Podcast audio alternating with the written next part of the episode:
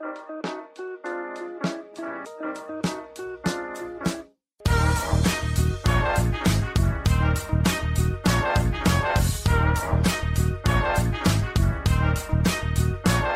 und herzlich willkommen, wir sind die Fotologen. Mein Name ist Thomas Jones und in Rating grüße ich wie immer den Falk Frasser. Hallo Falk. Hallo Thomas Jones. Guten Tag, Falk. Falk, mm, ich habe ein Begehrlichkeitenproblem. Das finde ich gut. Erzähl mal. Naja, ich habe ja mir Mann, letztes Jahr irgendwann die Espressomaschine geholt. Und mhm. es ist ähnlich wie wenn du deine erste Einsteigerkamera hast. Äh, irgendwann bist du aus der rausgewachsen und willst die nächstgrößere haben. Und an dem Punkt bin ich jetzt mit der Kaffeemaschine. Das habe ich mir gleich gedacht, weil du so ein bisschen schwäbische Zurückhaltung drin hattest in dem Ding. Das ist mir schon aufgefallen. Ich habe ein bisschen drauf gewartet, ehrlicherweise.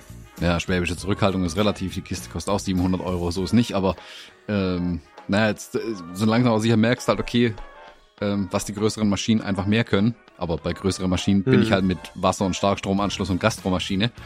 Und jetzt muss ich mir... Starkstromanschluss? Ja. Ehrlich? Ja, klar. Warte, für eine Kaffeemaschine? Ja, für die ganz großen Espressomaschinen, klar. Die steckst nicht an der normalen Steckdose ein. Ähm, ja, jetzt hätte ich gern eine größere und lautere Maschine. Dass die Nachbarn auch was davon also ich haben. Hab, ich ich habe tatsächlich damit gerechnet. Also ich habe ja im Laden die Kaffeefreunde erleben dürfen und deren Liebhabereien und so und ähm, das ging sehr, sehr schnell, wurde das vierstellig. Und äh, irgendwie so viel Elan und Freude, wie du dran hattest, habe ich irgendwie drauf gewartet. Und das ist auch so ein Selbstschutzding, ne? Das ist mit einer der Gründe, glaube ich, warum ich immer wieder zu Nespresso greife. Alles andere einfach irgendwann eskaliert. Farida fängt jetzt schon wieder immer mal mit dem Vollautomaten an. Abgesehen davon, dass wir dafür noch mal ein halbes Jahr oder ein Jahr irgendwie Geld verdienen müssen. Ähm, sehe ich es dann kommen, dann holst du dir jetzt einen günstigen und dann findest du irgendwie das noch geiler und das noch geiler. Ich, eigentlich möchte ich das alles nicht, aber ich es gut verstehen. Hast du denn was im Blick? Also was Konkretes? Also ist das quasi schon eine Ankündigung? Nein, Gottes Versuch, Willen. Die alte? Gar nee? nicht. Okay. Ich, nur wo ich heute Morgen davor stand, dachte ich es mir wieder, weil ähm, das sind so Kleinigkeiten, weißt die da halt, die kleine Maschine bedingt dadurch, dass der klein ist, passen ja eigentlich auch nur kleine Kaffeetassen oder Espressotassen drunter. Jetzt trinke ich aber aus diesen großen Eimern eigentlich meinen Kaffee. Ähm, und die bekommst du da schon gar nicht rein. Also bräuchte ich schon eine größere Maschine mit so einem Klappding dran, wo du große Tassen auch reinbekommst zum Beispiel. Oder das halt eine Zweigreisermaschine, sprich du hast ähm, einmal für den Espresso dein Wasser und Dampf extra für die Milch ähm, und kannst beides gleichzeitig machen. Weil im Moment musst du halt immer rumhantieren und den entweder die Milch warm halten oder den Kaffee warm halten kannst du ein bisschen überlegen, aber kannst halt nichts gleichzeitig machen. Ich meine, das war jetzt bis jetzt. Ist das nicht das Ritual eigentlich? Nö, wenn du es richtig machen willst, hast du beides gleichzeitig fertig, sonst ist halt eins von beiden kalt. ähm, das war ja. bis jetzt okay, wenn du nie Gäste hast, dann fällt es nicht auf, weil für uns zwei Kaffee machen, das kriegt man so schon irgendwie hin, vor allem, weil ich eigentlich keine Milch im Kaffee trinke, aber ja, ich sehe schon, ähm, ja, es, es, es wachsen die Begehrlichkeiten an der Kaffeefront. Naja, gut, wenn du Gäste bekommst, ne, ist das nochmal so eine Sache. Also meine große Begeisterung für den Espresso besteht ja jetzt gerade die ganze Zeit in Pandemiezeiten, ne? Wenn wir jetzt hier sechs Leute zu Besuch haben oder so und, und, und haben was gekocht und wollen danach einen Kaffee machen, ist das ja immer so eine Sache mit fast allen Maschinen. Ne? Ich meine, ich fange deswegen nicht wieder an mit dem Filterkaffee, aber weißt du, das ist ja, gerade wenn es dann an Latte Macchiato und so ein Kram geht, ist das ja wieder echt Arbeit so. Mhm. Ja, ja, da ist man schon beschäftigt auf jeden Fall. Und ich finde halt aus den kleinen Maschinen, wenn wir jetzt sechs Leute am Tisch sitzen, ist es ja fast noch überschaubar, aber du kriegst da keine, schnell ist es nicht. Also bei der Maschine ja, wie gesagt, wenn du es richtig machst, aber bei den Nespresso es halt auch ewig irgendwie. Ähm. Ja, ja, also du, also wir müssen natürlich ein bisschen aufpassen, dass das jetzt unsere ähm, unsere innere Hetze auch, ne? Also ewig ist relativ, aber ja, doch, du stehst dann davor und guckst die Maschine an und beim Espresso, also bei dir jetzt, ne? Die Gäste bekommen ein Espresso. Wenn alle haben, ist der erste kalt. Ne, so. Genau. Ja. Nee, das also ja. kann ich äh, sehr gut verstehen. Es ist halt auch ein Thema mit ganz viel Potenzial. Also Farina und ich waren wann war denn das? War das diesen Sommer? Ach so, ja klar. Äh, nach, nee, diesen diesen letzten Herbst jetzt nach der Hochzeit ähm, waren wir ja im Norden für ein paar Tage, um mal durchzuatmen. Ähm, in dem ersten Oktoberwochenende quasi und sind dann auch nach Bremen gekommen zu Lloyd Café. Das ist, kennst du die? Mhm. So eine ganz alte, ja, ist das eine Rösterei? Das muss ich wieder lesen. Nee, ich glaube, sie haben den Kaffee geholt. Ne, ist in Bremerhaven. Äh, also nicht in Bremerhaven, sondern im Hafen von Bremen. Also im alten Handelshafen von Bremen äh, gelegen. Und da kannst du halt über die Geschichte noch was erfahren und wie sie früher äh, mit ihren Schiffen den Kram geholt haben. Und heute, bis heute rüsten sie da und du kannst so Kaffeespezialitäten kaufen und so. Und wenn du dir da die verschiedenen Rüstungen anschaust und mal so ein bisschen einfach auf den Etiketten rumliest, also ich bin noch gar nicht fachlich, ne? ich bin erstmal nur noch ein Tourist dann ist die Gefahr, sich dafür zu begeistern, schon sehr hoch. Ähnlich wie ich das mit den Kameras sehe oder noch schlimmer mit analogen Kameras oder irgendwelchem manuellem Kram oder so, dass du, dass du da ein Thema findest, was dich nicht in deinem Alltagsjob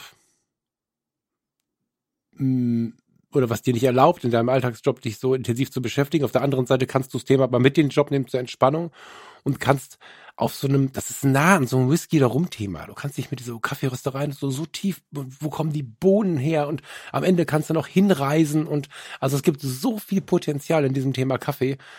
Ähm, ich glaube tatsächlich, dass ich, ich gehe total gerne in solche Röstereien rein, groß wie klein, Distributoren und wie sie nicht alle heißen, irgendwelche, im Hamburger Hafen gibt's ja auch in, in der Speicherstadt diverse solcher riesiger äh, Geschäfte mit Geschichte. Aber es ist, glaube ich, Eigenschutz, dass ich nicht mehr mache, außer den abgefahrensten Kaffee mitzunehmen und ihn zu probieren. Weil wenn, wenn man sich da reinfindet, dann hat das Potenzial für einen eigenen Podcast. Gibt es einen Kaffee-Podcast? Wenn ihr, liebe Hörerinnen oder Garantiert. Hörer, das wisst, sagt mir Bescheid. Garantiert, genau, ich kenne ihn nur nicht. Das ist mit Sicherheit ein Thema, ähm, nicht nur für einen Podcast, sondern auch für, für, für so eine Lebensleidenschaft tatsächlich. Ja.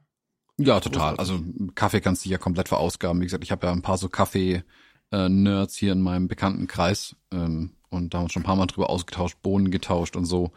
Ähm, da kann man sich komplett mhm. verlieren. Mhm. Also wie gesagt, dann hast plötzlich eine kleine Waage unter deinem Espresso stehen beim, beim, äh, beim Malen der Bohnen, nachher nochmal beim äh, Machen vom Espresso, damit du ja die richtige Menge Wasser, Bohnen und das richtige Verhältnis und so hast. Also da kann man sich komplett drin verlieren, wie in jedem Thema mittlerweile kann man sich komplett drin verlieren. Mhm.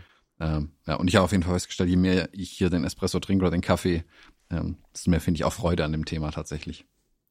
Das ist ganz geil. Da können wir eigentlich dann in Reisefotografie und Reportage rüberrutschen, wenn du jetzt da ein bisschen weitermachst. Im äh, vorvorletzten Sommer auf Dominica, das ist eine kleine äh, karibische Insel, haben wir so eine, so eine Kakaoplantage besucht und da war ein junger Mann, der uns das alles gezeigt hat. Ähm, Deutscher, und ich sag, hör mal, wie kommst denn du? Das ist ja voll geil, wie kommst du denn an den Job und so? Und der war halt so ein, so ein Kaffee und, Kaffee und Kakaoliebhaber, die hatten jetzt da nur Kakaoboden und ähm, hat einfach mal angefragt bei irgendeinem derer Hersteller, äh, wo er gerne Kakao trinkt, wo die Boden herkommen und hat dann mal Kontakt aufgenommen per E-Mail und hat einen Job angeboten bekommen. Und jetzt arbeitet er auf der Kakaoplantage von seinem Lieblingskakao oder da, wo seine Lieblingsfirma die meisten Bohnen herbezieht oder so. Und mit ganz viel Elan und Leidenschaft und da, das ist ein Thema, also Kakao wie Kaffee, das ist ja sehr nah beieinander auch. Das machst du auf und bist einfach. Also wenn du beide Themen aufmachst, ist ganz vorbei, weil du ja beim Kaffee, bei der Kakaobohne nicht nur den Kakao trinkst, sondern hast ja noch die Schokolade und das ist ja der Wahnsinn. Ja, hm. ja Thomas, dann bring uns mal ein paar neue, ein paar neue Themen mit und wenn ihr ein paar Kaffee, was auch immer, Magazine, Blogs, Podcast, äh, Vorschläge habt, dann gerne her damit. Ja, oder lieber nicht. Ich weiß auch nicht. Ich habe mich noch nicht entschieden, ob ich mehr drüber erfahren will oder nicht. ja, das, äh, das ist der Schwabe in dir. Nö, also ich will gerade nicht, aber ich könnte es halt nicht. Weißt du, also wenn, wenn ich jetzt damit anfangen würde, dann ist halt ja wahnsinnig. Ähm. Und das Problem ist, ich bin kein Bastelfuzzi. Du kannst ja wenigstens noch so ein bisschen mit deiner, du hast ja noch eine rechte Hand. Ich habe nur zwei linke, zwei linke. Und ähm, du bist ja schon gar nicht so schlecht darin, Dinge zurechtzupuckeln. Und wenn ich eins damals im Laden gelernt habe, dann ist es wie anstrengend ich jedwede Kaffeemaschine finde, die nicht wartungsfrei ist. Weißt du, so, also komplett wartungsfrei ist nichts im Leben, muss natürlich reinigen und so. Aber dann ist hier ein Zahnrädchen kaputt, dann ist da irgendwas an der Brüheinheit und ah, es ist so anstrengend. Hm. Ja, wobei ich da nach wie vor glaube, dass da diese Kaffee-Vollautomaten ähm, die schlimmeren Verbrecher sind, sag ich mal. Also absolut, ja, ja, ja. Weil wie gesagt, also an diesen Espressomaschinen, da ist ja nicht viel dran. Also du hast kein Malwerk, du hast kein Zahnrädchen, du hast den Boiler und das ist es im Prinzip. Ähm, mhm. Da kann nicht so viel schiefgehen, tatsächlich. Auf die Gefahr hin, dass unsere Fotofreunde jetzt gerade schon wieder mit den Augen rollen, weil wir nicht zum Thema kommen. Ähm, hast du denn, machst du irgendwas mit entkaltem Wasser oder so? Ähm, ja gut, wir haben hier das kalkhaltigste Wasser, das man sich vorstellen kann. Also das darfst du eigentlich gar nicht verwenden. Ähm, Deswegen frage genau, ich. ja. und also klar, man könnte es entweder immer über so einen Brita-Filter drüber jagen, aber das finde ich super umständlich, den auch nochmal extra rumstehen zu haben. Das geht mir voll auf den Keks.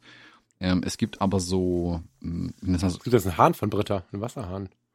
Ja gut, aber dann müsst ihr die Küche auseinanderreißen, das macht es auch nicht besser. Ähm, Ja, stimmt. Und es gibt so, ich nenne es mal Entkalkungskissen, die du einfach hinten in den Wassertank reinwerfen kannst. Und wenn du sie abends voll machst, ist im Prinzip am nächsten Tag hat dieses Kissen den Kalk aus dem Wasser, aus dem Wasser ausgesogen, äh, rausgesogen. Und dann kannst loslegen mit deinem Espresso. Mehr als einen Tank Das bekommst habe ich du. ja noch nie gehört. Das ist ja geil. Mhm. Okay. ja, also Guck mal, wieder was gelernt hier. genau, also, aber ich müsste jetzt gucken, das äh, BMT oder wie, wie heißt das komische Ding? Ähm, aber findet auf jeder ähm, Kissen, äh, auf jeder Kissen-Website, auf jeder Espresso-Website, wo sie Espresso verkaufen oder Maschinen verkaufen, äh, verkaufen sie die Dinger irgendwie mit. Aber ist das ökologisch so? Weißt du, was das ist? Das sieht direkt, ich kriege direkt so irgendwie so eine Chemieangst, wenn ich das sehe. das wird das gleiche sein, wie in einem Britta Wasserfilter drin ist. Das das gleiche tut. Also Verdammt. kann nicht so viel anders sein. ich habe dich, obwohl ich dich gerade nicht sehen kann, habe ich dich grinsen gesehen. Ah. Aber ja, spannend, da lese ich, das muss ich mal, das habe ich richtig was gelernt. Okay, dann sind wir für heute fertig, Thomas. Ich wünsche dir noch ein schönes Wochenende. Ich habe mein Learning für heute aus den Fotologen gezogen. Na dann. Ja, Thomas, okay, also, du erzählst in den nächsten Wochen was von den Kaffeemaschinen und wenn wir alle wieder reisen können, dann schauen wir uns mal die Kaffee- und Kakaoplantagen auf dieser Welt so an. Sehr geil. Genau, und bevor ihr jetzt wahnsinnig werdet und mich fragt, ähm, BWT, Kalkschutzpad heißen die Dinger. Ähm, ich pack's in die Shownotes auf jeden Fall auch rein. Ein Link dazu. Ja, äh, genau, also das war's ähm, von den Espressologen. Ähm, da gibt's sonst nichts Neues zu berichten. Außer, dass mein Verbrauch extrem gestiegen ist ähm, in den letzten Wochen. Dein Verbrauch? Ja, Strompreise sind gestiegen. Das ist Nee, nee, Thema der gerade. Verbrauch an Bohnen tatsächlich, aber ich glaube, das liegt hauptsächlich daran, dass der Kleine gerade Zähne bekommt ähm, und ich ohne acht Tassen Kaffee am Tag einfach gar nicht durch den Tag durchkomme. Dann brauchst du einfach ein bisschen mehr. Ja. Hm, Ich habe noch ein kleines Follow-up, Non-Follow-up ähm, zu den letzten beiden Sendungen und ein Learning. Ähm, Learning ist, ich rede nicht mehr über Leica, bis, bis ich eine Leica hatte. Äh, Nochmal danke für die Hinweise. Wir haben beim letzten Mal haben wir irgendwie ein paar Details weggelassen, gerade mit dem, mit dem digitalen Sucher zum Beispiel, äh, dass der ja nur an bestimmten Kameras funktioniert. Wusste ich zwar, haben wir aber einfach nicht gesagt. Deswegen kamen da ein paar falsche Eindrücke auf. Aber ich habe auch beschlossen, wir reden nicht mehr über Leica, sondern ähm, sagen nur, dass wir nicht mehr drüber reden und belassen es vielleicht besser dabei. Aber nochmal danke für die vielen Infos, die wir bekommen haben. Also ich habe auf jeden Fall festgestellt, uns hören viel mehr Leica-Fotografinnen und Fotografen so, als ich dachte. Ja, stimmt. Das ist, also Ja. ich weiß nicht, ich hätte jetzt, also runtergebrochen auf unsere Hörerinnen und Hörer, hätte ich gedacht, dass vielleicht überwiegend Fujifilm, dass das einen größeren Raum einnimmt, weil, weil ich mit Fujifilm fotografiere und du ja auch eine Zeit lang mit Fuji fotografiert hast. Ähm, okay, aber sonst hätte ich gedacht, dass es von den Mengenverhältnis ähnlich ist, wie es am Kameramarkt generell aussieht. Also dass die ähm, großen Marken Canon, Nikon, Sony und Fuji relativ viel Raum einnehmen und dass die, nennen es mal eher nischigeren Produkte ähm, wie Pentax, Leica, ähm, Olympus will ich jetzt nicht sagen, Olympus haben auch einige Hörer, aber ich dachte, dass dass sich ähnlich wie der Markt aufteilt in unserer Hörerschaft, weil, also, weil es entsprechend viele Hörer einfach sind, wie gesagt, mit einer leichten Gewichtung Richtung Fujifilm vielleicht. Und dann war ich so überrascht, dass, also entweder haben alle, die eine Leica haben, uns geschrieben, auch dann trotzdem danke, oder wir haben doch verhältnismäßig viele ähm, Leica-Fotografinnen und Fotografen, die uns Ich zuhören. glaube, es ist eine Mischung aus dem und was du nicht vergessen darfst, ist, dass das Leica-Thema einfach so ein hochemotional oder war, hm, also nee, die Antworten waren nicht emotional, die waren sogar super nett und so und super, wie soll man sagen, ähm, ähm, sachlich, ne? Ähm, und warm teilweise sogar. Also es war tatsächlich extrem toll, das alles zu lesen. Aber das Thema grundsätzlich ist ja emotional besetzt und äh, wenn man sich dann Mutmaßung diese Leica gekauft hat, ist man vermutlich, wäre ich vermutlich ganz tief im Thema. War ich ja eine Zeit lang, aber ich habe es ja nur auch wieder vom Radar geschoben.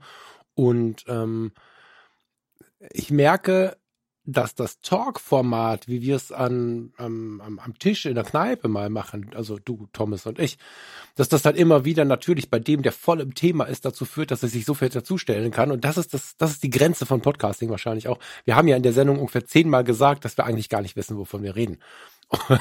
Und oder dass wir zumindest nicht im Thema sind und okay und haben das immer wieder angebracht. Und es ist natürlich so, dass der, der das Ganze hört und voll im Thema ist, da sitzt und ins Lenkrad beißt oder wo auch immer er sich gerade befindet, wenn er unseren Podcast anhört. In der Kneipe wird er sich halt dazustellen und uns aufklären. Ne? Insofern hat das natürlich jetzt Humor, äh, wenn ich hier in unserem Aufnahmeplan finde, Thema kein Leica. Also Leica ist nicht das Thema. Ähm, aber am Ende ist es wahrscheinlich auch die Grenze vom Podcasting. Ne? Wir führen dieses Tischgespräch und äh, wenn es dann ein Thema gibt, wo besonders viele Leute was sagen wollen und nicht können, ist dann immer schwierig. So, aber vielleicht ist das Wahrnehmen von Tischgespräch und nicht von Expertenpodcast vielleicht auch ganz wichtig. Es gibt bestimmt Themen, zu denen wir einen Expertenstatus nach außen bringen könnten. Das ist sind unterschiedliche Themen, aber es ist sicher nicht Leica. So und insofern, ja, bin ich voll bei dir. Ja, mir fehlt einfach die Erfahrung mit den Kameras, gebe ich ja zu. Also ich mm, beobachte die zwar gern, ähm, aber wie gesagt, ich habe nicht so ähm, die Hands-on-Erfahrung und kann im Prinzip auch nur aus den Artikeln zitieren, die wir so lesen. Ähm, und klar, dann schleichen sich da entsprechende Fehler ein. Und aber deswegen auch nochmal danke. Also lass uns da so viele korrigiert haben, weil irgendwie Quatsch erzählen will ich natürlich auch nicht. Ähm, das hat schon seine Berechtigung alles so. Und ja, also ich fand es auf jeden Fall spannend, wie viele Leica-Fotografen und Fotografen wir haben. Das ähm, hat mich nachhaltig beeindruckt und mich jetzt auch ganz viel mit den Leuten ausgetauscht. Das ist das Schöne am Podcasting, du kommst da trotzdem dazu, dich dann mit den Leuten auszutauschen, irgendwie über die Themen. Auch einiges gelernt über die Leica-Kameras. Ähm, und interessantes Nischenwissen auch abgegriffen aus der Szene. Ähm, ist interessant, also ist, ich bin ja in der Fuji-Bubble ziemlich drin äh, und kenne da so jede äh, irre Kleinigkeit, die man irgendwie wissen kann. Ähm, es spannend, dann mal so kurz den, den Vorhang zur Seite zu ziehen und bei einem anderen Hersteller so reinzuschauen. Äh, war auf jeden Fall ein spannender Blick da rein. Mhm. Ja, voll. Naja, ich meine, das Podcasting allgemein. Ich habe heute Morgen ja auch ein bisschen in unseren alten Sendungen ähm, ge, ge, bin ich umhergewuselt und habe so ein bisschen auch so ein leichtes Vermissen gehabt, ne? Wenn ich überlege, was seitdem, ne? Also seit, äh, lass uns überlegen, 2017, ne? Mhm. Oder wo bin ich jetzt? Mhm. Ja, was seitdem passiert ist und wie viel tolle Kommunikation wir seitdem hatten, mit wie vielen Menschen wir in, in den Austausch gekommen sind, äh, auch über solche Dinge. Ja, teilweise auch über Dinge, an denen sich Menschen gerieben haben und so. Total spannend. Ja. Ich würde ich würd die jetzt äh, auch empfehlen, die alten Sendungen, wobei da äh, habe ich festgestellt, ist natürlich so ein bisschen so, dass da manchmal Meinungen und Gedanken dabei sind, die äh, nicht mehr dem heutigen Thomas, dem heutigen Falk entsprechen. Ich finde es ja zum Schießen, wenn Leute, voll geil, aber wenn Leute von vorne anfangen, die gibt's ja immer wieder, dass sie sich melden. Ich habe gerade euren Podcast entdeckt, ich fange jetzt mal von vorne an, dann melden die sich Monate später und sind fertig. Zwischendrin kommen dann aber schon mal Kommentare zu irgendeiner Sendung, wo ich dann denke, wer hat denn sowas gesagt? Und dann war ich das. Das ist halt spannend, ne? dass du nicht wie im normalen Leben ähm, deine Gedanken von vor vier Jahren äh, irgendwo vielleicht in ferner Erinnerung hast, weil die sind alle abrufbar und das ist schon interessant, wie sehr sich auch so eine Welt verändert, finde ich. Also sowohl bei dir als auch bei mir hat sich ja echt was verändert und das finde ich super spannend. Ja, vier Jahre sind echt eine lange Zeit, das stimmt schon. Also ähm, ne, es macht einem das jetzt bewusst, ne, wenn man so ein, so ein, so ein Protokoll hat, weißt du, wo man ja. immer wieder die alten Gedanken dann aufrufen kann, theoretisch. Ne, ich glaube, dass das im normalen Leben gar nicht so auffällt. Also das ist das normale Leben hier, aber wenn du das normale Leben führst, ohne zu protokollieren, meine ich damit, dann fällt das natürlich gar nicht auf. Und so werden vier Jahre ganz schön lang. Ja, das ist geil. Hm. Ähm, ich habe tatsächlich aber, ähm, ich habe noch eine technische Frage, die aber gar nicht so technisch ist, also äh, Stammel. ich habe immer mal wieder, wenn ich im Fotoladen bin oder in Gedanken vor der Nase, so eine 360-Grad-Kamera ich kann da jetzt nicht in die Tiefe gehen, weil ich dir gar nicht erklären kann, wie diese Sensoren, diese zwei Bilder zusammen und keine Ahnung aber ich kenne den Effekt des Ganzen und ich weiß, was die ganzen Dinger machen. Und von den YouTubern kennen wir es ja auch inzwischen, dass sie damit filmen und nachher am Rechner ihre Perspektiven drehen und so. Ich weiß, dass du da, glaube ich, gar nicht so richtig tief drin bist. Ne? Bist du nur nicht tief drin oder findest du es doof? Die 360-Grad-Kamera. Oder hast du einfach keine Meinung, die, oder? Ich finde die spannend an sich. Ähm, ich mhm. habe keine Anwendung bisher dafür. Ähm, ich sag mal, das ist so der Haupt. Mhm mein Hauptthema damit, das ich habe. Also ich, ich finde es spannend, aber dann weiß ich immer nicht so richtig, was ich damit machen soll. Ähm, die Steffen hat ja die Täter eine Zeit lang im Einsatz und hat damit auch viel auf Social und so gepostet. Ich fand es total witzig und spannend. Und wir hatten schon mal drüber gesprochen, inwieweit so 360-Grad-Kameras, also die einen Rundumblick bieten, ähm, die Fotografie ein Stück weit verändern. Ich glaube, das ist vor haben wir das letzte Mal drüber geredet? Das ist bestimmt zwei Jahre her. Hm. Ja, deswegen habe ich es mal rausgeholt. Ich denke auch. Genau. Ich weiß, ich habe nicht nachgeschaut, aber ein, zwei Jahre, ja. Ja, also ich, ich finde es super, super spannend. Ähm, ich glaube auch, dass die, also du sprichst konkret diese Theta X an von Rico. Ich glaube auch, Ja, es gibt jetzt eine neue, genau. Die hat mich geweckt so ein bisschen. Es gibt eine neue mit einem Display und so. Die ist nicht mehr ganz so ein Blindflug. Genau. genau, und ich glaube, dass die Kameras jetzt eine gewisse Reife erhalten, wenn man das so sagen kann. Also was bisher, ich meine, das ist ja bei jedem technologischen Produkt so, du bringst was raus und dann ist es ähm, Minimum, Minimum Viable Product, heißt es ist das Minimalste, was das Ding können muss, damit man es überhaupt verkaufen kann. Und dann ist es irgendwie cool, dann kannst du testen, dann kannst du ähm, dran weiterentwickeln als Hersteller oder als Branche vielleicht sogar generell, dass dann alle dran weitermachen. Wenn mal einer den ersten Schritt gemacht hat, dann tun sich auch Marktbegleiter auf, die in dem Bereich mitmachen. Und ich glaube, dass jetzt langsam in diesem ganzen 360-Grad-Ding eine gewisse Marktreife entsteht. Also du hast jetzt die neue Rico, jetzt werden auch andere Hersteller nachziehen. Solche Sachen wie dieses äh, Matterport, was sehr in den professionellen Bereich natürlich reingeht, wo du wirklich so komplette 3D-Welten generieren kannst von Immobilien oder sowas. Äh, super, super spannend. Und die, die Rico macht für mich so den Eindruck, als wäre dieses, so dieser Versuch, selbst dieses kleine Ding, also das ist so groß wie ein Telefon ungefähr, bisschen dicker, bisschen schmal, also schmaler in der Breite, dicker in die Tiefe, so ein riesiger Stick, ähm, jetzt mit Magnesiumgehäuse, mit Touch-Display dran. Ähm, ich finde es interessant, dass es einen, einen, professionelleren Eindruck machen möchte, um es vielleicht auch für die Profis ähm, noch attraktiver zu machen dann tatsächlich und auch es nicht nur als Spielerei für den Urlaub zu sehen, ähm, sondern eben auch für, ähm, ich sag's mal, Content Creation ähm, oder eben für Fotografen und Fotografen, die ihren Kunden ähm, damit was bieten wollen in irgendeiner Art und Weise, also dass du Na Räumlichkeiten ja, zusätzlich so, aufnehmen kannst okay. und so. Also ich Ja. glaube, dass da dass es weg ist von, ah, wir, das sind die ersten Schritte, die wir in dem Bereich machen. Und jetzt kommen wir in den Bereich, wo du, äh, wo du das Ding, keine Ahnung, du gehst in Calumet rein und kaufst es da. Und es ist nicht mehr, dass du es im, nur im Mediamarkt bekommst. Weißt du, ich meine, also das Produkt hat so eine Reife langsam jetzt entwickelt, wo ich es auch noch auch für mich auch für den beruflichen Alltag noch spannender finde. Klar, privat ist es immer lustig sowas, aber ähm, ich glaube, dass die da reinwachsen langsam. Das finde ich total spannend, weil ich glaube, jetzt fängt es dann wirklich an, die Fotografie auch ein Stück weit zu verändern, die wir machen. Hm. Da zeigt sich jetzt gerade wieder unsere inzwischen unterschiedliche Ausrichtung. Ganz interessant. Ich war tatsächlich, ähm, ich hätte es genau andersrum formuliert. Es ist nicht mehr nur noch für den Beruf interessant. ich hätte es genau umgedreht gesagt. Es ist also, wenn man auf Metaport guckt zum Beispiel, das sind halt Profisysteme in dem Bereich, die auch ein bisschen anders aufgebaut sind, aber ähm, es ist nicht nur beruflich interessant, 360-Grad-Fotos zu machen, sondern ich empfinde es so,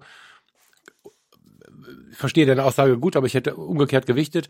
Ich finde es inzwischen sogar für den Urlaub interessant, weil wer bis jetzt mit einer EOS, Fuji, however in Urlaub fährt und der möchte ja dann doch bei allem Wunsch vielleicht um Korn, um irgendwelche analogen Styles und keine Ahnung, am Ende doch eine schöne Qualität haben. Und die ersten 360-Grad-Kameras ähm, waren ja so, naja, hm, ne, weil natürlich da einfach viel abzubilden ist, kleine Sensoren, der Anfang der Zeit, äh, was, was dieses Ding angeht und so.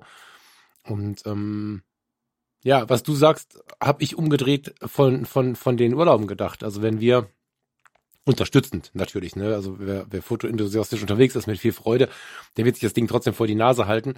Aber so ein Teil dabei zu haben und ähm, keine Ahnung, ob das die Cuevas del Drach in Spanien, also auf Mallorca sind, oder irgendwas ähm, in Südamerika oder so, wenn du an so einem Ort stehst, wo viel los ist. Ich habe neulich beim Lars äh, in der Fotocommunity so ein bisschen über das Thema der Wimmelbilder, weil der Ali Mitgut ja gerade verstorben ist leider, der, der Herr der Wimmelbilder.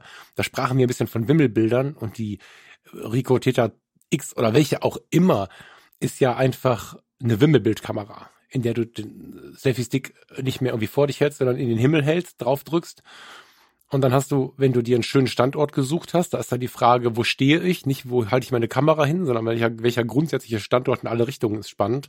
Das heißt, auch da gibt's vielleicht keine direkte Bildgestaltung, aber eine Standortgestaltung oder Standortwahl wird da spannend. Hat ganz andere Aspekte, diese Frage der Standortwahl. Ähm, und wenn die Auflösung und die Qualität so ist wie angekündigt, dann habe ich ein ganz faszinierendes Erlebnis, wenn ich dann nachher zu Hause bin und entweder mit dem iPad in der Hand oder vielleicht tatsächlich kann ich meiner Tante äh, die VR-Brille aufziehen, keine Ahnung, und dann kann sie sich da umschauen oder wir können zusammen uns dort bewegen und das finde ich unglaublich interessant und gar nicht nur auf dem Businessweg, da haben wir ja schon länger, weiß ich nicht, Immobilienfotografie und so gibt es ja viele Ideen, wie man das nutzen kann. Aber auch privat finde ich es immer spannender und auch so ein bisschen mit diesem künstlerischen, handwerklichen äh, Drift drin. Müssen wir es nur in den Himmel halten oder gibt es auch da die Wahl des richtigen Standortes? Was ist die Bildgestaltung bei einer 360-Grad-Kamera? Ist es die Positionierung? Welcher Winkel ist spannend? Ist es der Winkel, so wie der Mensch sehen würde oder eben nicht. Und das finde ich halt super interessant, mich mit sowas zu beschäftigen. Bis jetzt passiert das immer nur, wenn ich über so eine Werbung stolpere, aber irgendwann in diesem Leben will ich so ein Ding mal haben, weil das, ja, wie du schon sagst, es wird wertvoller, es wird ähm, wertiger, das Ganze. Nicht nur vom Gehäuse her, sondern scheinbar auch von den Ergebnissen. Genau, und das finde ja. ich ja, dass wenn, wenn ähm, Profis das einsetzen, so ein Werkzeug wie die Theta X, das wertet natürlich die anderen Thetas schon auf, die Theta X logischerweise auch, auch in den Augen von Privatanwenderinnen und Anwendern. Dass die einfach sagen, ah, guck mal, das Ding ist mittlerweile so gut, das nimmt das 5,7K Videos auf, ähm, Bilder in Auflösungen, die sich auch, wo du auch ein paar Details erkennen kannst. Wenn Profis damit rumlaufen, dann kann ich es ja wohl auch für einen Urlaub mal verwenden. Also das funktioniert ja, in genau. beide Richtungen. Ja. Wie gesagt, wenn es eine gewisse Reife bekommt, das Produkt, ähm, strahlt es ja den ganzen Markt aus. Dass eben, also wie gesagt, dass, dass natürlich auch deine Marktbegleiter sofort ähm, auf den Plan treten und sowas auch bauen wollen, ähm, aber du auch sowas ähm, für die Privatanwender einfach interessant machst weil es eben auch bei den Profis eingesetzt wird. Oder du siehst es bei den Profis und du siehst dann, ah, guck mal, sowas gibt's auch für den Privatanwender für einen Urlaub und kostet nicht gleich ein Tausender, sondern kostet nur 500 Euro. Das tut's mir ja. Also die Theta X kostet 1000 Euro so. Ähm, das ist jetzt für, fragen. genau, also für ja. eine so spezialisierte Kamera für einen Urlaub, das musst du erstmal ausgeben wollen natürlich. Und, aber wenn es dann halt eine günstige gibt, keine Ahnung, was die anderen gerade kosten, sagen wir die Hälfte einfach mal, äh, ach ja, cool, 500 Euro, mein Gott, ähm, nimmst du ein paar Jahre mit in Urlaub, dann wird's schon irgendwie einen Wert haben. Also ich finde es total spannend, dass die aus der Nische jetzt rausgerückt sind in äh, und einfach so ein Mitglied in der Fotografiefamilie werden äh, mit diesem 360 Grad Zeug. Ich glaube, dass die nächsten Jahre der Push und die Entwicklung in Richtung 360 Grad, Augmented Reality, Virtual Reality, dass wir dann in den nächsten Jahren sehr viel sehen werden. Ich glaube, die letzten zwei Jahre saßen viele Leute viel zu Hause und auch die Entwicklerinnen und Entwickler saßen zu Hause und ich glaube, dass der Druck in den Firmen größer geworden ist, solche Dinge zu machen. Auch die Technologie mittlerweile eher in einem Bereich ist, wo sie A, die Dinge kann und B, es langsam aber sicher bezahlbar wird. Also ich glaube, so eine, keine Ahnung, die Oculus Rift und die ganzen Kisten oder die Quest, die kosten immer noch ein Schweinegeld. Aber je mehr davon produziert wird, je mehr die Technologie verfügbar ist, desto mehr geht der Preis natürlich auch nach unten. Siehe mit den Telefonen. Also ja gut, die sind immer teurer geworden die letzten Jahre, aber man sieht, dass ja auch immer mehr äh, Technik reinpacken. Und du bekommst ja heute ja. ein günstiges Android-Telefon, wo Technologie drin steckt, die vor fünf Jahren dem High-End iPhone vorbehalten war. Und genau so ja. läuft es jetzt in diesen AR, VR und 360-Grad-Kisten, dass du auch so ein 360-Grad-Bild nicht nur an einem einfachen flachen Bildschirm dir anschauen kannst, sondern eine in Anführungszeichen günstige äh, VR-Brille, die auf den Kopf schnallst und dir die Szene in, also zumindest in der 360-Grad-Ansicht ansehen kannst. Mhm. Hattest du so ein Ding schon mal auf dem Kopf? Ja, ja, tatsächlich. Ähm, bei einem ähm, Bekannten waren wir, waren wir zu Besuch und der hat genau das, was ich gerade berichtet habe, halt gemacht. Und das war, obwohl es eine, ich habe mal gerade bei Amazon geguckt hier, also Insta 360, 470 Euro, 480, 350. Es gibt durch 270. Es gibt da durchaus auch schon bezahlbare Alternativen. Das war, meine ich sogar, ich finde sie aber gerade nicht, ein Name, der mir null bekannt war. Ich habe ähm, spekuliert, dass es irgendwie was aus China ist. Ich finde jetzt allerdings nichts dergleichen. Egal, er hatte jedenfalls so eine 360-Grad-Kamera mit dem Urlaub. Und ähm, das war schon ziemlich besonders. Das war ein Foto in dem Fall. Ich weiß aber auch von den ganzen YouTubern und so, dass du natürlich genauso Video machen kannst und ähm, wenn dann der Ton noch halbwegs nett ist, das weiß ich natürlich nicht. Und ich stelle mir vor, ich packe mir die Brille auf und die Kopfhörer auf und ich sitze in der Pandemie und vielleicht habe ich sogar noch zwei Kopfhörer und zwei Brillen. Jetzt wird es natürlich ein bisschen krass, aber ich sitze mit meiner Frau auf dem Sofa und kann mir den Sonnenuntergang und das Treiben um uns herum am Strand von Jamaika noch mal angucken und anhören. Das ist schon besonders, zumal du ja ähm, selbst in der schlechten Auflösung, die wir da hatten, bist du, das ist wie bei, wenn du auf dem alten Fernseher anfängst, einen Film zu gucken. Am Anfang denkst du, was ist denn hier los? Oder du guckst in SD, weil der gerade im Streaming billiger war oder so. Dann denkst du die ersten fünf Minuten, oh Gott, wie ätzend, dann hast du es vergessen. Und das war da genauso. Ähm, beim Fotos gucken in dem Fall. Aber wenn ich mir vorstelle, ich sitze da, schaue mich um, du entdeckst ja immer wieder neue Sachen, weil du ja einfach 360 Grad ein Bild gemacht hast. Und wenn wir jetzt mal weggehen von so einem Strand, wo nur zwölf Leute stehen und wir gehen mal irgendwo nach Italien, nach Rom rein oder so, irgendwo, wo das Leben tobt und dann machst du wirklich ein Video, da kannst du, da kannst du dich ja in eine komplett andere Welt begeben und wenn du die letzten Male Richtung Treppe geguckt hast, drehst du dich halt heute mal um. Also, das ist schon extrem spannend im Erleben. Und natürlich macht es Menschen auch Angst. Da müssen wir thematisch jetzt auch den Punkt vielleicht mit reinnehmen. Menschen haben Sorgen bei sowas, haben Sorgen, dass die Menschen nicht mehr vor die Tür gehen, haben Sorgen, dass die Fotografie nicht mehr so wichtig wird und so. Ähm, die Sorgen habe ich nicht ehrlicherweise. Ganz im Gegenteil, ich finde es als Fortschritt total interessant. Ich glaube auch, dass die Fotokamera, auch wenn das die Überhand nehmen würde an Urlaubserinnerungen, wird es immer die Menschen geben, die mit Blende und Zeit spielen wollen und Dinge erschaffen wollen und so.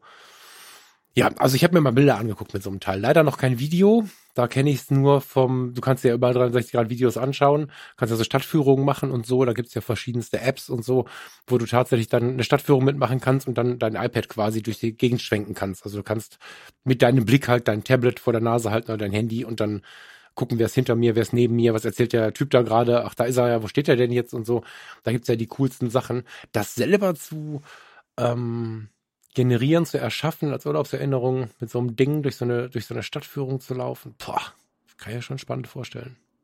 Hm. Ja, und ich, ich sehe da die Gefahr gar nicht so groß. Ich meine, das ist wie, ja, ähm, als, weißt früher, früher, früher sind alle mit Fotokameras rumgelaufen im Urlaub. Dann kam irgendwie Video und alle haben geschrien, das macht die Fotografie kaputt. Nein, es ergänzt sie. Und genau das Gleiche wird mit dieser 360-Grad-Fotografie passieren. Das wird nicht jeder machen, es werden nicht alle ihre Kameras in die Ecke werfen, ihre alten, alten in Anführungszeichen, und nur noch 360 Grad machen. Es wird ein größeres nein, Angebot geben, nein, nein. wie du einen Urlaub ähm, festhalten kannst, wie du dein Privatleben festhalten kannst. Ich meine, ich, wir sehen es ja selbst. Ja dass wir ja jetzt mit dem kleinen Bilder rumschicken, wie er hier, keine Ahnung, die Bude auseinander nimmt. Und das ist schon schön, wenn du da mal Bilder schickst und mal ein Video schickst, aber wenn du jetzt so eine Täter mitten in den Raum reinstellen könntest und deine, die Großeltern mit ihren VR-Brillen daheim sitzen, ähm, gut, jetzt sind die hier nicht so weit weg, das ist überschaubar, aber ähm, mein Dad sitzt in den USA drüben. Also gut, der wird sich jetzt keine VR-Brille auf den mhm. Kopf hauen, aber von der Idee her, also dass du Distanzen einfach überbrücken ja, ja, kannst. Ja. Ähm, unsere Verwandtschaft aus Berlin oben zum Beispiel, äh, die sehen ihre Groß, also das sehen die kleinen, die Großeltern und die Großeltern und die Kleinen nicht ganz so oft und es kann eine Ergänzung sein, äh, kein Ersatz eine Ergänzung. Mhm. Und ich finde den Weg, den äh, Rico da mit den Kameras bestreitet, interessant. Also wie die wirklich vorwärts marschieren mit den Kisten. Bin sehr gespannt, wo das noch hinführt. Ähm, und ja, also auch da ähm, will ich mal ausprobieren, will ich auf jeden Fall mal testen, was die Dinger können, wie gut es mittlerweile aussieht, weil bisher war das so bisschen gimmicky und für Instagram ausreichend. Ähm, und jetzt gar nicht den Business-Use-Case, aber jetzt hat es, glaube ich, eine Qualität an Auflösung erreicht, wo ich sage, boah, okay, cool, jetzt, jetzt macht's mir auch Spaß, weil natürlich dein und mein Anspruch an Fotografie ist relativ hoch. Also, mindestens, also wenn wir Bilder machen, äh, von irgendwas sollte die Auflösung schon zumindest so sein, dass irgendwie, dass wir nicht direkt ähm, optischen Schmerz bekommen. Und das war bei den 360-Grad-Kameras bisher nur bei den sehr teuren Modellen so. Und ich glaube, dass die Theta X hier wirklich den, den Punkt überschritten hat, wo wir auch einfach nur gebannt davor sitzen, wenn wir die Bilder sehen und überhaupt nicht drüber nachdenken, ah, reicht die Auflösung noch aus oder so. Aber nee, es, es absolut, es ist absolut ausreichend. Auch für unsere, ich sag's mal, gehobenen Ansprüche einfach. Ja, und ähm, schau mal, also fotografisch hast du da völlig recht, aber schau mal in Richtung YouTube. Ja, jetzt hast du da natürlich Erfahrung mit, ich nicht. Ich äh, sag ja äh, nicht ganz aus Spaß, dass ich ähm, ein Radiogesicht habe und nichts für YouTube bin und so. Aber jetzt stell dir mal vor, eine Reportage könntest du jetzt mit der Täter begleiten und könntest, wenn du zum Beispiel für Abenteuer Reportagefotografie durch die Stadt gehst und ein ein Video entwirfst für die, für die Schüler, ich nenne die jetzt mal Schülerinnen und Schüler, ne? Ähm, wo du, wo du einfach Dinge zeigst, Dinge erklärst und es ist eine 360-Grad-Kamera dabei. Dann kannst du zum Thema Education einfach mit durch die Gegend klatschen. Und wenn Thomas gerade mal irgendwie vom Thema abkommt, das ist eigentlich Falks Job, aber dann kannst du dich halt umschauen und dann grinst vielleicht von der Seite irgendwer noch in die Kamera, den du sonst gar nicht gesehen hättest. Also diese Erweiterung des Wahrnehmens, wenn so ein Teil zur Verfügung steht oder ich bin jetzt echt nicht auf auf YouTube, aber bei Fotografie tut gut, nehme ich gerne das Mikrofon raus mit in den Wald.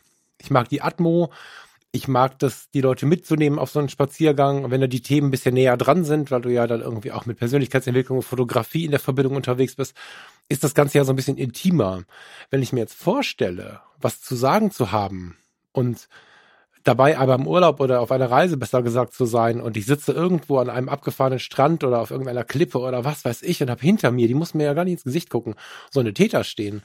Und die User, die Hörerinnen, Hörer, was auch immer, können einfach komplett mit in meine Welt kommen, während ich das erzähle. Was eine abgefahrene Vorstellung, finde ich. Also du kannst quasi mit jemandem mitreisen. Und früher oder später kann ich mir vorstellen, dass du damit auch dann äh, Konferenzen machen kannst. Dass du das, was wir heute skypen mit einer Frontalansicht, auch mit so einer Täter machen kannst. Mhm. Da guckst du dich halt um und dann kann ich dir sagen, Thomas, guck mal, hinter dir links ist eine Ziege, die ist ja lustig. Hammer. Mhm. Ist ja genau das, wo ähm, Meta mit ihrem Metaversum auch hin will. Also solche Sachen zu integrieren quasi sowohl im privaten als auch im Business-Kontext. Und ja, ich find's, ich find's spannend. Ich, also je mehr ich drüber nachdenke, desto mehr brauche ich jetzt so ein Ding irgendwie natürlich wieder. Aber ähm, äh, die Espresso-Maschine hat Vorrang. Nee, also ja. ich, ich finde, also für mich ist das Gefühl mit der Kamera jetzt da ist jetzt ein Bereich angekommen, wo es richtig spannend wird. Bisher war das ein bisschen Spielkram und interessant. Das hm. lohnt es sich zu beobachten. Jetzt ist es der Punkt, wo ich sage, ah, okay, jetzt jetzt finde ich es so interessant, dass ich mir vielleicht mal so ein Ding hole, wie mit den Drohnen eine Zeit lang. Ich fand, mhm. die Drohnen waren auch okay, klar gab es die Profi-Dinger, die wirklich gut waren auch, aber wo der, die, wo die Kurven sich getroffen haben aus Preis und Leistung und ich hätte sagen können, okay, jetzt will ich so ein Ding haben und auch Einfachheit ähm, und Kompaktheit. Also die Mavic 2, die ich habe, da war der Punkt erreicht, wo ich gesagt habe, ja, jetzt macht das Ding Sinn. Die Bilder von, sind von der Qualität her so gut, dass ich dran Spaß habe, dass ich sie auch mal verkaufen könnte, diese Bilder. Das Ding ist kompakt genug, damit ich es auch wirklich mitnehme und mich nicht nur darüber aufregt, dass es so groß ist. Und da rutscht jetzt diese Täter mit ihrer 63-Grad-Fotografie auch rein. Mhm. Ja, voll. Ja, voll. Sehr schön. Das fand ich jetzt, das fand ich jetzt spannend. Jetzt, so, aber es ist immer das Problem, ne? Dann labert man davon, jetzt will ich selber haben. Also es interessiert mich schon die ganze Zeit. Ich muss jetzt mich ein bisschen erholen von der Sendung damit ich sie nicht wieder kaufen möchte. Aber ich bin sehr gespannt, wo wir hingehen. Ja. Thema Zukunft ist halt immer wieder ein spannendes, finde ich. Ja, absolut. Hattest du nicht noch irgendwas zur Zukunft im Gepäck? Also vielleicht eine, eine kleine Randnotiz bei dieser TTX, was ich spannend fand, was vielleicht ein bisschen untergegangen ist, die läuft jetzt mit einem Android-Betriebssystem. Und wir hatten ja schon ein paar oh, Mal. Das wusste ich auch nicht. Ja, wir hatten es schon ein paar Mal angerissen. Oder ich habe schon ein paar Mal gesagt, dass für mein Empfinden wird die Zukunft der Fotografie sich auch eben in Software entscheiden. Dass die Kameras sowohl für die Privatanwender als auch für die Profis es immer wichtiger wird, dass die Software richtig gut ist und richtig gut funktioniert und die deine Fotografie aktiv unterstützt. Also dass du nicht mehr, dass wenn du möchtest, du dir helfen lassen kannst von deiner Kamera oder dass deine Kameras durch Software aufgewertet wird. Und ich glaube, Teta hat hier einen großen Schritt gemacht, wenn sie hier wirklich ein Android drunter gepackt haben. Du kannst dir Plugins runterladen, noch und nöcher. Da wird sich ein ganzer Markt an Apps vielleicht sogar auftun oder Plugins, wie auch immer man das dann nennen mag, die sich rund um diese Täter entwickeln werden. Und ich hoffe, dass das ein starkes Signal ist an die anderen Hersteller, ähm, zu akzeptieren, dass es wichtig ist, sowas zu tun. Weil, und da können wir vielleicht gleich den Bogen schlagen dann zum nächsten Thema, Rico und Pentax sind ja eine Kiste. Und auf der einen Seite ist mhm. Pentax so und sagt, nee, nee, lasst uns mal mit dem Spiegel los in Ruhe, wir bleiben beim Spiegel und alle, inklusive mir ein bisschen, lächeln da ein bisschen drüber, so hahaha, ihr seid ja voll in der Zeit stehen geblieben. Sie spezialisieren sich zumindest und wir können da gleich noch ein bisschen drüber sprechen. Auf der anderen Seite gehen sie mit Rico, mit dieser Theta-Kamera, aber ganz große Schritte in die Zukunft. Also es ist nicht so, dass man jetzt sagen kann, dass die Firma an sich einfach nicht weiß, was Programmierer eigentlich tun und das mit der Software lasst mich in Ruhe. Nein, nein, ganz im Gegenteil. Ich glaube, dass die gerade mit diesen Täterkameras sehr gut bewiesen haben, dass sie sehr wohl nach vorne schauen können, aber eben für bestimmte Bereiche. Jetzt ist die Frage, ob die Entwicklung, die bei Theta stattfindet, auch auf die Pentax-Kameras irgendwann übergeht. Ich meine, nur weil ein Spiegel drin ist, heißt es ja nicht, dass du nicht die Kamera trotzdem gut mit deinem Telefon verbinden könntest oder dass die, die Kamera selbst so intelligente Software irgendwann mitbringt, ähm, um spezielle Dinge zu machen in irgendeiner Art und Weise. Also gerade bei der Firma finde ich es total spannend, die Entwicklung zu beobachten. Naja, ich denke, es, weißt du, dieses Wachstumsding, dieses schneller und weiter und so, klar bleibt das wichtig. Aber ich glaube, dass sie erkannt haben, vielleicht haben sie erst aus der Not eine Tugend gemacht, ne? Das ist durchaus möglich. Kann ich nicht beurteilen, dass sie gesagt haben, okay, die Entwicklung von Spiegellosen hm, schwierig und so, kann ja sein. Aber es ist einfach auch ein großer Markt, äh, diesen, ich hätte fast gesagt, Evolutionsstopp zu kultivieren, ja. Das, es gibt einfach viele Menschen. Ich finde es ja wichtig, im Thema zu bleiben. Auf der anderen Seite verstehe ich aber jeden und bin selber auch so ein bisschen so gestrickt, der sagt, ich will jetzt kein Metaversum, ich will jetzt nicht noch ein Social Media, ich will jetzt auch keine anderen Social Medias mehr und ich will jetzt auch nicht schon wieder eine neue Kameraart und jetzt fängt der Volk auch noch mit 360 Grad an. Ich will halt alles nicht. Ich will eine Spiegelreflexkamera, meine Ruhe und am besten auch keine Follower. Und das ist so ein Ding, was ich gut verstehen kann. Ich glaube, dass das ein Markt ist. Wir werden sehen, wie gut das funktioniert. Aber ich glaube nicht, dass das Rückschrittigkeit ist, dass sie, dass sie sagen, ähm, ich, nee. Also ich habe da gar nicht drüber gelächelt. Ich fand es extrem schlau, das zu tun, weil ich mir um den Fortbestand der Spiegelreflexkamera tatsächlich so ein bisschen Gedanken gemacht habe, weil ich jedes Mal, wenn ich meine Contax RTS in die Hand nehme oder Farinas 6D in die Hand genommen habe, habe ich festgestellt, okay, EOS R ist schön, ähm, toll, was wir da alles können, aber das war schon anders mit einer Spiegelreflexkamera. Also es fühlt sich jetzt schon retro an und es ist eine andere Form der Fotografie und ein bisschen leidet darunter auch zum Beispiel Licht einschätzen und so. Ja, also äh, Patricks Video, wie ich Licht sehe, ist ja nach wie vor was, was ich cool finde. Ähm, weil einfach die Frage für einen Fotografen, für eine Fotografin, finde ich, immer sein sollte, kann ich das Licht einschätzen? Sehe ich, wie das Licht fällt? Verstehe ich, wie es nachher auf dem Foto aussehen wird? Naja, bei einer spiegellosen sehe ich ja schon, wie es auf dem Foto aussehen wird, weil die Vorschau die Nachschau ist. Oder die Vorschau ist schon das Bild. Und mit so einer Spiegelreflexkamera guckst du durchs Glas auf die Situation, die genauso uninspirierend aussieht wie ohne Kamera vor der Nase. Und musst dann Gedanken umsetzen, was da Sache ist. In meiner EOS R sehe ich ein hochkontrastiges schwarz-weißes Foto und habe die Inspiration schon vor der Nase. Das heißt, selbst dieser Punkt ist mir ein bisschen abgenommen worden. Und dass es jetzt einen Hersteller gibt, der sich, was heißt jetzt, schon ein bisschen länger darauf spezialisiert, oder zumindest die Aussage trifft, wir bleiben bei Spiegelreflex, finde ich großartig. Weil das wäre eine untergehende Kultur. Also so ein bisschen zumindest. Du kannst sie ja gebraucht kaufen, wie du auch analoge Kameras weiterkaufen kannst, aber ich feiere das. Hm. Also bei Pentax, hm. wir hatten es ja, wir folgen das Thema schon ein bisschen länger. Ich finde es interessant, welche Schritte es jetzt weitergehen. Also langsam zeichnet sich da für mich eine Strategie ab.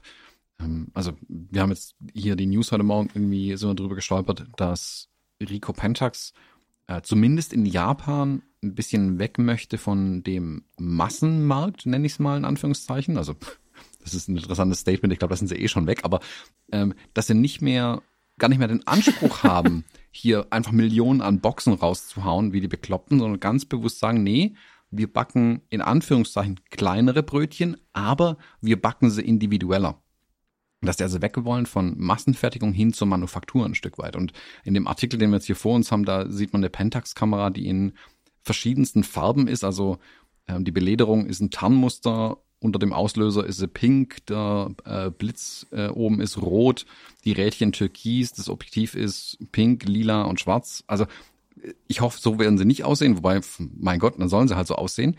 Ähm, aber sie wollen weg von einem da Massen. glaube ich, um die Individualisierbarkeit, die sie genau. auch schon mal hatten. Genau, in, hin zu dieser Individualisierbarkeit. Und ich glaube, dass das ein großer Markt ist, ein sehr, sehr großer Markt.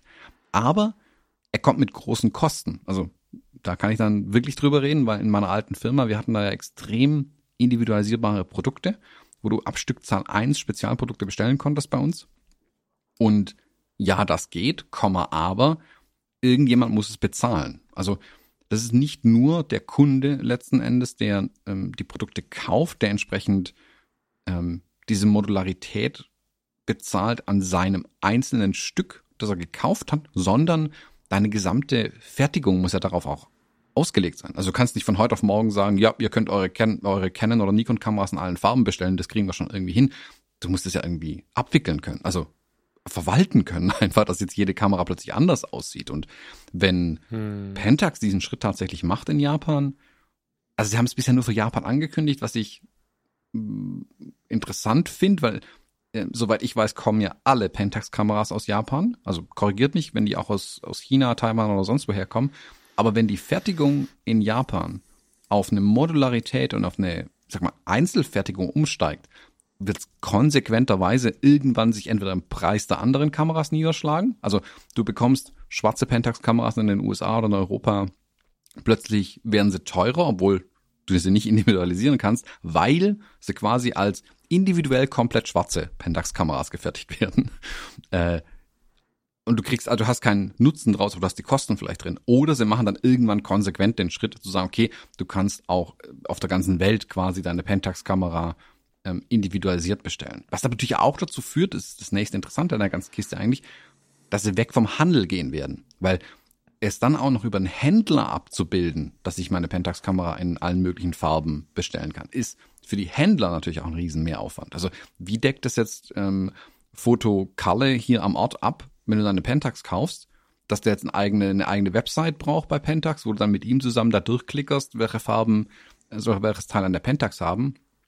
Ähm, und wie viel bleibt dann an ihm überhaupt noch Marge hängen? Weil er will ja auch was an diesem Verkauf verdienen. Da mache ich so ein bisschen ein Fragezeichen ran, wie der Handel das findet, ähm, weil das ist für meinen Geschmack über den Handel fast gar nicht abbildbar.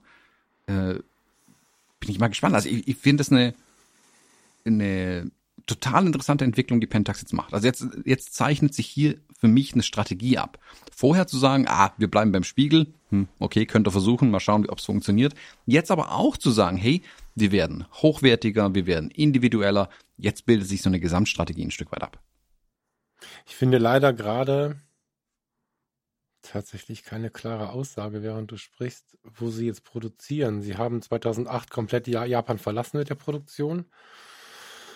Dann sehe ich aber bei aktuelleren Nachrichten, dass sie auch in Japan produzieren, dass sie aber auch irgendwie Hongkong, Taiwan, Vietnam. Ähm, ich habe gerade keine klare Antwort. Also an der Stelle auch kein Fachwissen. Leider hätte ich jetzt gerne Antwort darauf gehabt. Ähm, wenn sie wieder oder wenn sie die Kameras, von denen sie da sprechen, in Japan produzieren, sind sie ja nah dran. Also es gibt ja nicht viele Länder, die so, ein, so eine Oberbesonderheit haben, wenn es um Produktionsstandorte geht, auch im Marketing, in der An, im Ansehen oder vielleicht auch einfach nur im, im Feeling so. Und das ist halt die Schweiz für die Uhren. Das ist Deutschland, das ist Japan. Was gibt's noch? Hilf mir. Also da wird's schon schwierig jetzt, ne? Und ähm, wenn ich das mal aus den Uhren äh, rüber transferiere, was Seiko an Technik der verschiedensten Art und Weise, mechanisch wie, wie, wie auch im digitalen Bereich macht, das ist schon ziemlich beeindruckend. Und zwar von der 80 Euro Seiko, die du einfach so mal eben irgendwo kaufen kannst, bis hin zur, zur Grand Seiko, Grand Seiko, Grand Seiko, wie spricht man sie aus? Ich weiß es gar nicht, spannend, äh, für mehrere tausend Euro. Und ähm, ich kann mir vorstellen, dass dieser Produktionsstandort Japan, wenn er es denn ist, tatsächlich das Potenzial hat, sogar über Japan hinaus sowas nach außen zu tragen. Ich weiß nicht, ob du schon mal in so einem Lexus gesessen hast, was ja die Luxusmarke von Toyota zum Beispiel ist, oder auch einfach nur in einem Toyota. Das sind extrem hochwertige Fahrzeuge inzwischen. Kann ich mir vorstellen, dass es funktioniert und ich finde, dass Pentax auch mit Blick auf die Geschichte, die da war, wenn man so durch die analogen Pentax mal scrollt, ähm, das lohnt sich da mal durchzugucken. Also es gibt extrem viele super interessante Pentax-Kameras im Kleinbild- und Mittelformatbereich. Hammer. Hm. Ja, ja, kann ich mir schon vorstellen. Also ich hatte vor äh, wenigen Jahren Angst, dass sie es nicht packen. Inzwischen bin ich mir relativ sicher, dass das, äh, dass das ein Pferd ist, das weiter funktioniert. So. Hm. Ja, ich glaube, sie werden ihren Weg finden. Also es ist nicht so, dass sie irgendwie dastehen wie das Reh im Scheinwerferlicht und nicht wissen, was sie tun sollen. Wie gesagt, sie bewegen sich. Das ist ja das Interessante. Also nicht, also wären sie nur da gestanden und hätten gesagt, nein, nein, nein, wir wollen das mit dem Spiegel nicht, äh, mit dem Spiegellos nicht. Das wäre halt sich ein bisschen der Zukunft verschränken gewesen. Aber jetzt zu sagen, okay, wir gehen auch einen anderen Weg mit unseren Kameras tatsächlich, dann hm. wird ein Bild draus, dann wird ein Schuh draus. Du kannst dann sagen, okay, wir sind halt spezieller wie die anderen. Und das ist völlig okay. Also äh, um es nochmal nochmal dran anzuknüpfen, Leica ist einen ähnlichen Weg gegangen. Leica sagt auch nicht, wir wollen möglichst viele Boxen schieben und im Mediamarkt soll überall unsere Kamera rumstehen. Ganz im Gegenteil. Und trotzdem funktioniert Leica. Also es ist nicht so, dass es der falsche Weg ist. Ähm, ich bin gespannt, welche Nische sich Pentax hier aussucht oder selbst schafft mit ihren Kameras und was da dann in Zukunft kommt. Also jetzt, mhm. das macht Sinn für mich. Jetzt bin ich noch gespannt, um den nächsten reinzuziehen, was OM Systems, ehemals Olympus, jetzt macht mit ihren Kameras. Also ob die jetzt auch sagen, okay, wir machen einfach weiter wie bisher oder was ist deren Nische? Wo wollen die mit ihren Kameras hin? Ich sag mal, äh, du musst ja irgendwas Spezielles für dich auch haben. Warum sollte ein Fotograf, eine Fotografin diese Kamera kaufen? Und Pentax schafft hier jetzt Gründe. Leica hat seine Gründe schon lang. Ähm, Canon, Nikon, Sony, weiß nicht, da ist vielleicht der Bestand. Ähm, aber oder die einzelnen Features an den Kameras. Fujifilm hat mit seinem Retro-Styling und so weiter auch seine eigene Nische ein Stück weit geschaffen. Also ist interessant, dass nachdem jetzt eine Zeit lang alles sehr gleich war, jetzt die Hersteller sich spezialisieren ein Stück weit, sag ich mal. Hm. Ja, ja, also OM System habe ich noch gar nicht, noch gar nicht tief reingelesen, so. Aber ja, ich finde das auch interessant. Also wir, wir reden jetzt wieder ganz, ganz viel über Technik, aber es ist tatsächlich ein interessantes Thema, um so ein bisschen drüber nachzudenken. Was kommt dann noch? Was, was gibt's da für Möglichkeiten? Und auch so ein bisschen dagegen zu halten. Ähm, du hast schon sehr abweisend, also nicht schlimm negativ, aber du hast schon sehr, sehr, sehr deutlich gesagt, sagen wir es so, dass du diese Angst nicht so richtig nachvollziehen kannst. Ähm, sie ist aber da und ähm, ich finde es auch ganz gut. Es ist ein ganz gutes Training gegen die eigene Angst, dass Veränderung irgendwie schlimm ist, wenn man bei solchen Themen ein bisschen auf dem Radar oder auf dem Laufenden bleibt.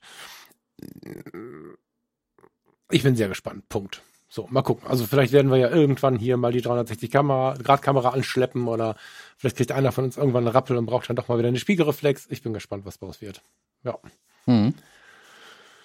Lieber Thomas, ich habe kein Thema mehr. Hast du noch eins? Sonst können wir jetzt Feierabend machen. Ich muss Kaffeemaschinen kaufen gehen. Nö, aber wir können zum Bild der Woche noch kommen. Ja. Warte. So, du hast mir was mitgebracht und zwar einen schlafenden Mann, der, der witzigerweise mit seiner Tasche, also da liegt ein Mann auf einer, ist es eine Parkbank? Ja, es wird eine Parkbank sein, mhm. ähm, der seine Tasche nicht nur als Kissen nutzt, sondern auch nutzt, um die leicht beschädigte Parkbank, um die fehlenden Elemente in der Parkbank zu überbrücken. Sehr detailliert betrachtet. Ähm, ich habe, das ist ein schlafender Mann und ich habe mit mit äh, sehr viel Freude, ich habe das glaube ich schon mal erwähnt, äh, der Andreas, ähm, die die im, in Kassel mit dabei waren, kennen den Andreas, hat mir kürzlich eine CD überreicht, die ich ihm wohl vor vielen, vielen Jahren mal gegeben habe. Ich meine so 2004 oder so. Mm, mit so ein paar Bildern von mir. Und dann habe ich irgendwann diese CD genommen vor ein paar Wochen und mal, mal wieder in, in, in ein, ich musste dafür extra so ein Laufwerk kaufen. Es gibt ja keine Laufwerke mehr. So, ne? Also zumindest nicht an modernen Computern. Also glaube ich, oder? Wie ist das? Also der Mac hat keine mehr. Haben die anderen Laufwerke, Thomas, bevor ich hier Mist erzähle? Ich glaube, keiner der Mac, Macs hat mehr ein Laufwerk. Also nee, ich meine, ich meine per Personal Computer. Also äh, die, haben die anderen Laufwerke noch? Okay, äh, also pff, also ich weiß jedenfalls, äh, ich kann es halt nicht bedienen. So, ich musste also ein Laufwerk kaufen und ähm, war tatsächlich ziemlich krass gerührt. Ähm, es gibt eine, eine, eine nicht so schöne Geschichte. Inzwischen kann ich dir glaube ich erzählen. Das ist jetzt über deutlich über zehn Jahre her. Da ähm, hat mir eine ähm, Ex-Partnerin ähm, eine Festplatte. Tja, wie soll ich sagen? Also die ist halt nicht mehr da. so, mit, mit dem Ende der Beziehung hat sich auch diese Festplatte in Wohlgefallen aufgelöst, äh, in dem Wissen, dass sie mir sehr, sehr wichtig war. So, ähm, habe ich auch leider ein bisschen zu spät gemerkt. So, sie war da nicht mehr an ihrem Platz und ja, however, auf dieser Festplatte waren natürlich extrem viele Fotos. Und das da ist so einer meiner ersten Versuche, Fotoserien zu machen. Und das ist fotografiert mit einer äh, Nikon D70, meine ich, oder wenn es noch ein bisschen älter ist, mit einer Canon, ähm, hieß die dann D60? 60D, ja, die hießen ja, irgendwann hatten die das D ja vor der Zahl. Also bevor die EOS 10D kam, war das ja andersrum. So. Und das war so eine, ich, ich meine, es war so eine 4 Megapixel Canon oder die Maschine, die 6 Megapixel Nikon, weiß ich nicht. Und ich habe eine Zeit lang schlafende Menschen fotografiert. Bin durch die Welt gerannt und war einfach nur auf der Suche, dass endlich hoffentlich irgendwo jemand wieder eingeschlafen ist. Und Da war ein Mann in so einem, in so einem, in so einem Straßenbaufahrzeug. Da gab es ihn und da gab es verschiedene Menschen, äh, die irgendwo eingeschlafen sind und ich hatte den großen Traum, irgendwann mal ähm, schlafende Menschen zu fotografieren. Besonders, also jetzt natürlich nicht, ich gehe nicht zu Leuten nach Hause und fotografiere die beim Schlafen, sondern im Alltagskontext. Ich mag das sehr. Heimlich.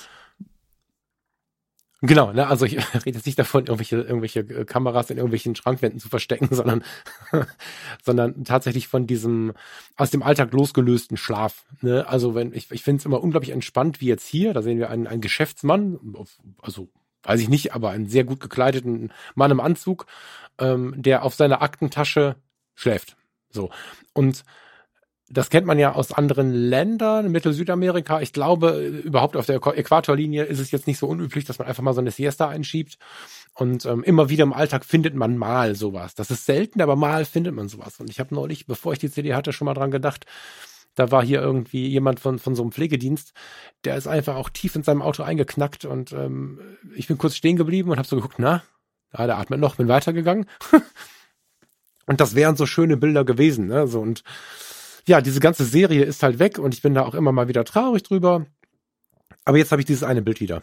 Und das hat mich doch sehr gefreut. Ob das jetzt besonders ist, ich meine, das Ding ist jetzt, lass mich äh, nicht lügen, wie, wie lange ist das her?